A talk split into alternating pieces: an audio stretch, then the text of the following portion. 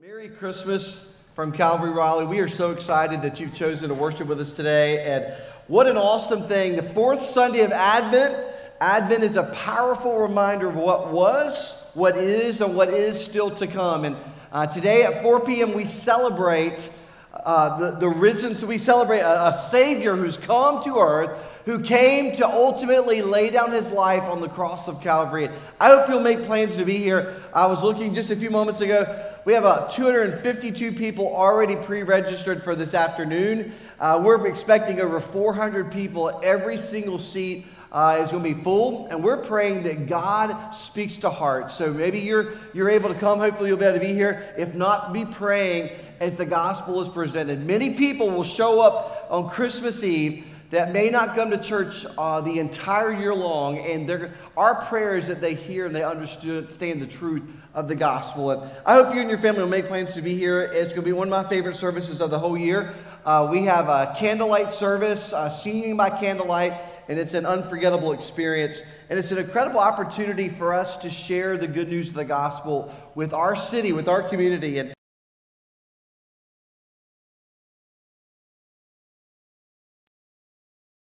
thousand years ago, but he's going to come again. And we have an opportunity to, to tell others about the love of Jesus and what he came to accomplish. The first week of, of, of December, we studied about the thrill of hope in Romans chapter 15 and how when all seems lost, God delivers. He brings hope to the downtrodden. He brings hope to the hopeless, to those who are struggling to find purpose and meaning of life. They're looking at the future and it looks bleak and Jesus Christ offers us hope. He offers us that right relationship. The second Sunday, we talked about peace and how Jesus came as the Prince of Peace. And He's offering us peace, not the peace of God, but also peace with God. He offers us that right relationship. And, folks, when everything else in this world is out of sorts, we can have confidence in a God who is, is under, everything is under his control. He is sovereign, he's holy, he's just, and he has all of the things of this life under control. Uh, the, last Sunday we studied about the joy that comes from when Jesus came to the world. He brought joy to the world.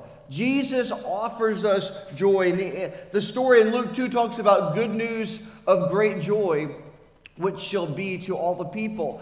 Folks, Jesus came to offer us joy in this life. And the shepherds were the, the key figures of that story as they were the first ones to see the, the Christ child who was born there in a manger in Bethlehem. And they got to see and experience what it was to, to, to know Jesus personally and experience being in the presence of deity and being in the presence of God incarnate. The shepherds accepted the gospel and they came and worshiped Christ uh, the, the Christ child, they left rejoicing. The Word of God says they returned rejoicing and praising God for all that they had seen and they had heard. This morning, though, we celebrate the last Sunday of Advent is about love, and it's talking about the love of God that He has for you and me. Jesus Christ was God's love story. He offers a relationship with God the Father, and He does that through sending His Son, Jesus, to earth. His plan all along was the redemption of man. God's love undergirds the whole story of the Bible from creation to the fall of man to redemption. It was an ongoing process of restoration. And in that very first book of the Bible, in the first chapter, we see God's love for mankind. He says in Genesis 1, verse 26, God said, Let us make man in our own image after our likeness, and let them have dominion over the fish of the sea over the birds of the heavens and over the livestock and over all the earth and over every creeping thing that creeps on the earth. It says, God created man in his own image. In the image of God, he created him, male and female created he them. What was the plan? God says he created man in his own image. He created man like him, and we were created to love God. We were created to worship God, to have that experience uh, uh, of walking with God, talking with God, and, Adam and Eve got to experience that in the garden there before the fall. They experienced what it was like to talk to God. And, and folks, imagine what that would have been like to, to spend that time uh, daily with God and walking and talking with Him. But, folks, today and the church age, we have the privilege of having the Holy Spirit of God living within us. And so, if you know Christ as your Savior, He, is in, he dwells within us. He came to earth 2,000 years ago, but those of us that know Christ as our Savior are able to have a personal relationship with God. And so, man was the pinnacle of God's creation. When God finished creation on day six, he looked around, he saw everything that he had made, and he said, It is good. So imagine when God looked at you, he looked down, he saw you, he saw what he created, he said, It is good. And so you can be confident we are created in his image. He created us for a purpose. We were created by Him and for Him, the Word of God tells us. And folks, but it didn't take long for man to rebel against God. In fact, God created man in Genesis chapter 1.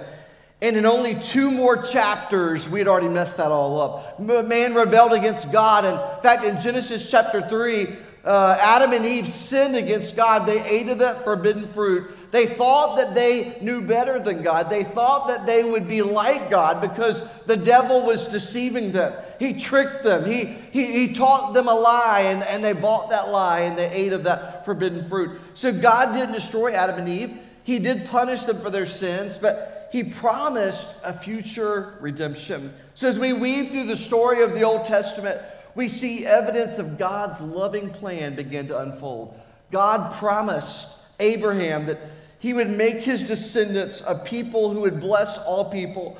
God foretold the one born of a virgin who would set the captives free, bear our transgressions, suffer our punishment. He would ultimately die on the cross so that we could be redeemed. Isaiah prophesied these words for the Lord. He says, For the mountains may depart, the hills be removed. He says, But my steadfast love shall not depart from you. My covenant of peace shall not be removed, says the Lord. Who has compassion on you? You see, God loves us. All throughout New Testament, the Old Testament, we see evidence of the love of God. When God's people faced exile from the land he declared in, in, in the book of Isaiah. He says, But now thus says the Lord, He who created you, O Jacob, who formed you, O Israel, fear not, he says, for I have redeemed you.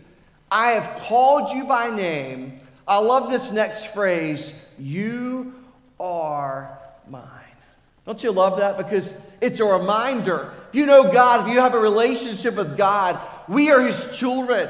He loves us. There's nothing that happens in our lives that catches him by, by surprise or off guard. And he's sovereign. He's holy. He cares about us. He says, But now thus says the Lord. He says, You're mine. He says, When you pass through the waters, I love this. He says, I will be with you. And through the rivers, they shall not overwhelm you. When you walk through the fire, you shall not be burned, and the flame shall not consume you.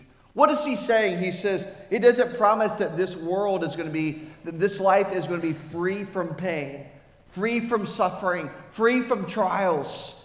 But what God does remind us, if we know Him, if we have a personal relationship with Him, nothing catches Him by surprise, and He's there every single step of the way walking us through the, the trials, the troubles, the, the deep waters, the, the fiery furnaces of this world. He says He promises us He will not leave us, He will not forsake us, He will not abandon us. He says, For I'm the Lord your God, the Holy One of Israel, your Savior. So, as we examine the bigger picture of God's love for His people during this Advent season, it helps us to understand the significance of that very first advent, the coming of the Savior. Matthew begins his gospel account with the genealogy of Jesus.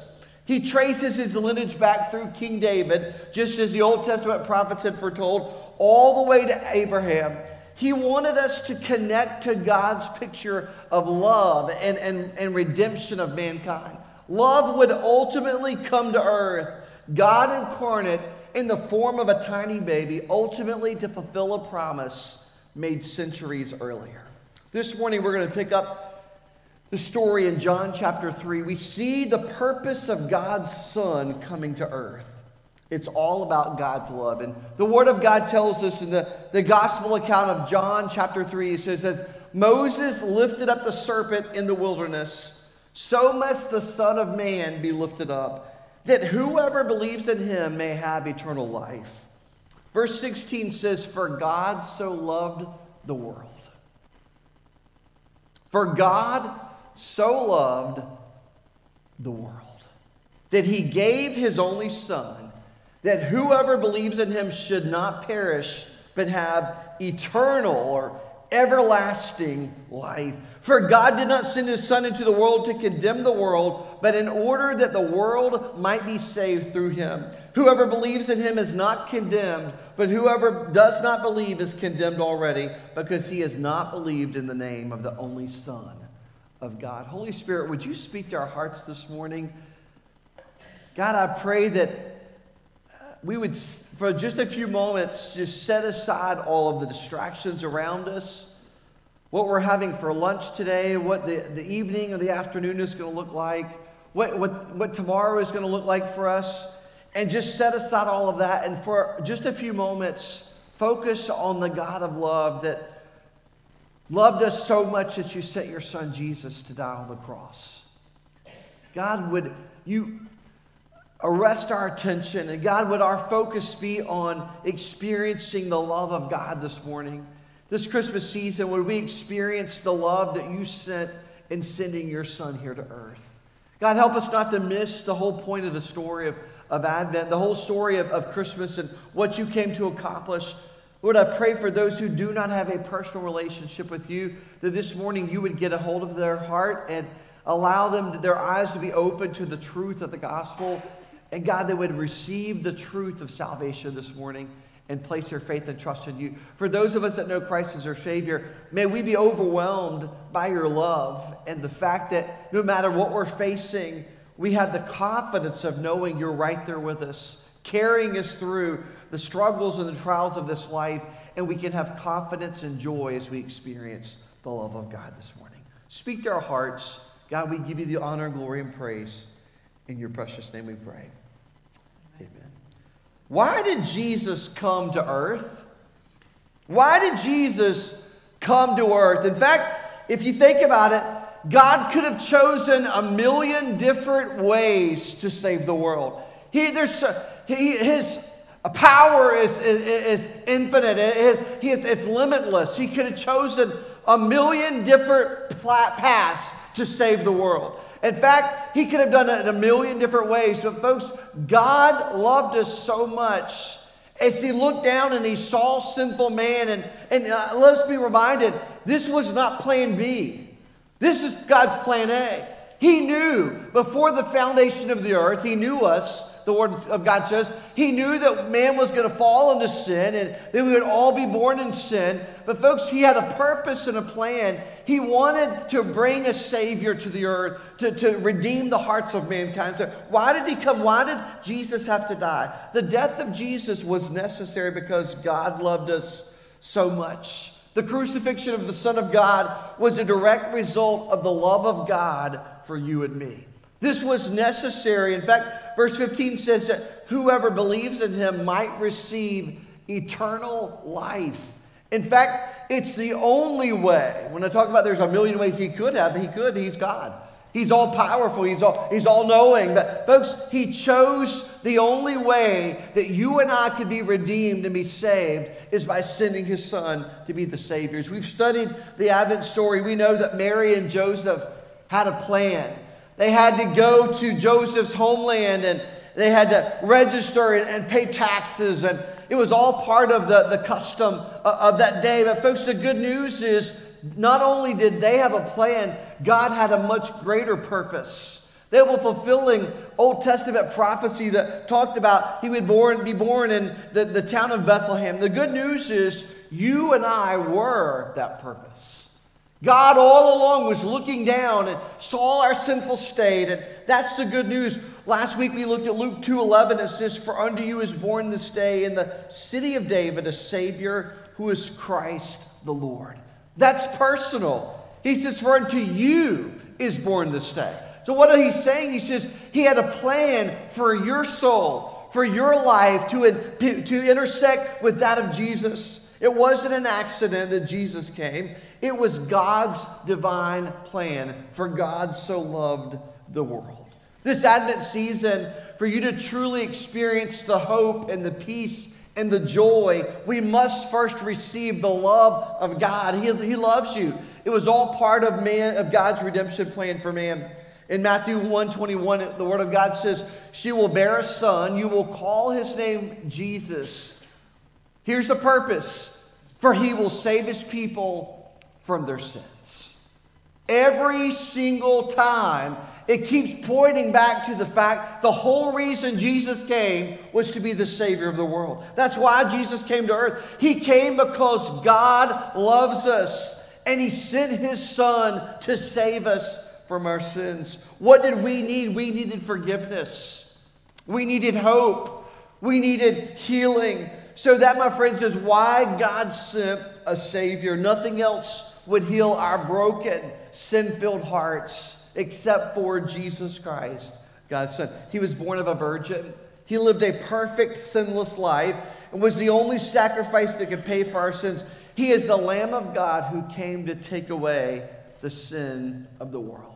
Sometimes we get the idea that God is just there to judge us and that he's somehow sitting up there on his throne and it's like chess pieces that, you know, we, we, we step out of line and we sin against God and he's right there to kind of kick us out of the way or he's there to punish us or put us in, in, in, uh, in God's jail or whatever. And we think that somehow he's out there to, he's trying to just trip us up. But the Word of God says in verse 17, God did not send His Son into the world to condemn the world, but in order that the world might be saved through him. Remember the woman at the well? All of the religious people were pointing a finger saying, Look, she deserves not God's love and favor. She deserves judgment. She deserves hell. Look at her life. Look at all the things that she's done. And you know what he says?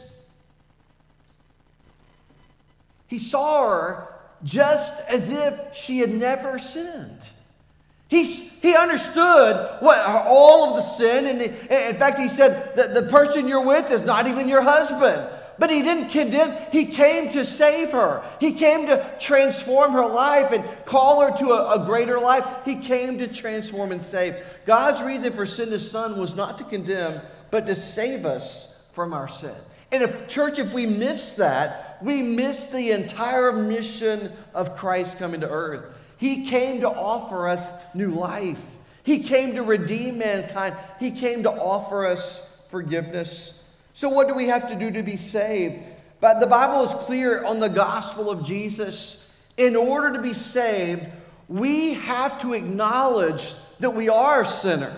We have to acknowledge that we don't deserve God's love and forgiveness. It's only by His grace, it's only by His mercy that we can be saved. He says, For all have sinned and fall short of the glory of God. That is every single one of us. In fact, none of us measure up. To fall short means we don't, we don't come close to where God is. He's holy, He's perfect, and folks, He's righteous. And, and I, as if you don't know that you're a sinner, why would you need a Savior?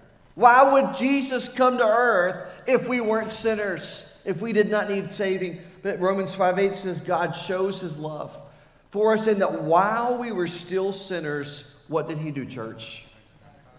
Christ died for us. He died for us. You see, God loved us so much that even though we were sinners, he still sent Jesus Christ to die on the, on the cross. John 3.16 is the most famous, most well-known, most quoted verse in all of the scripture. If a person knows only one verse in the entire Bible, John 3:16 is probably the verse that they know, and they'll quote it in some way, shape, or form. They know basic tenets of what it's all about. That's it's the verse you learned if you went to Sunday school as a child. It's the verse you learned in vacation Bible school or in Christian school or in Christian church preschool. These are the verses that you learn. How do we know that God loves us? Because He gave us His Son, Jesus. This Christmas season is all about giving gifts. In fact, Last night we had my wife's family over at our house, and I mean, there was wrapping paper everywhere. I mean, it's just, it's one of those moments, and then the dogs got out and they were running around and playing and sticking their head in the bags trying to find out toys or, or candy or all those good treats and things that come this time of year. But, folks, with all of that, the greatest gift was Jesus Christ, God's Son.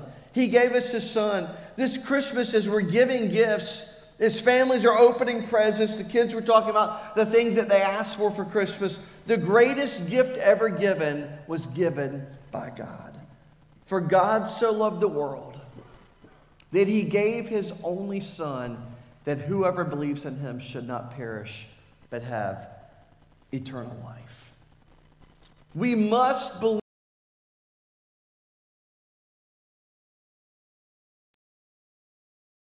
God so that we don't have to die. We must call upon the name of the Lord in order to be saved. Remember, the angel said to the shepherds, For unto you is born this day a Savior. And Romans 10 13 kind of says the same thing uh, as the last part of John 3 16. He says, For everyone who calls on the name of the Lord will be saved, will receive redemption, will re- experience God's grace Experience God's mercy as He transforms all. Everyone who calls on the name of the Lord will be saved. That offer stands for each and every one of us. If you've never received Jesus Christ as your Savior this morning, that offer stands for you. Salvation is available for all. But we must choose to receive Jesus. For God so loved the world, that's a matter of fact. He loved the world so much that He gave His only Son but the last part of verse 16 is what the decision is that whoever believes in him should not perish, but have what? Eternal life. If I offered you, it's not the latest iPad, if I offered you an iPad this morning and said, I have a gift for you, I want to place it in your hand, Michael. What do you have to do to receive it? To work for it? You work hard. You have to work for it? Absolutely not.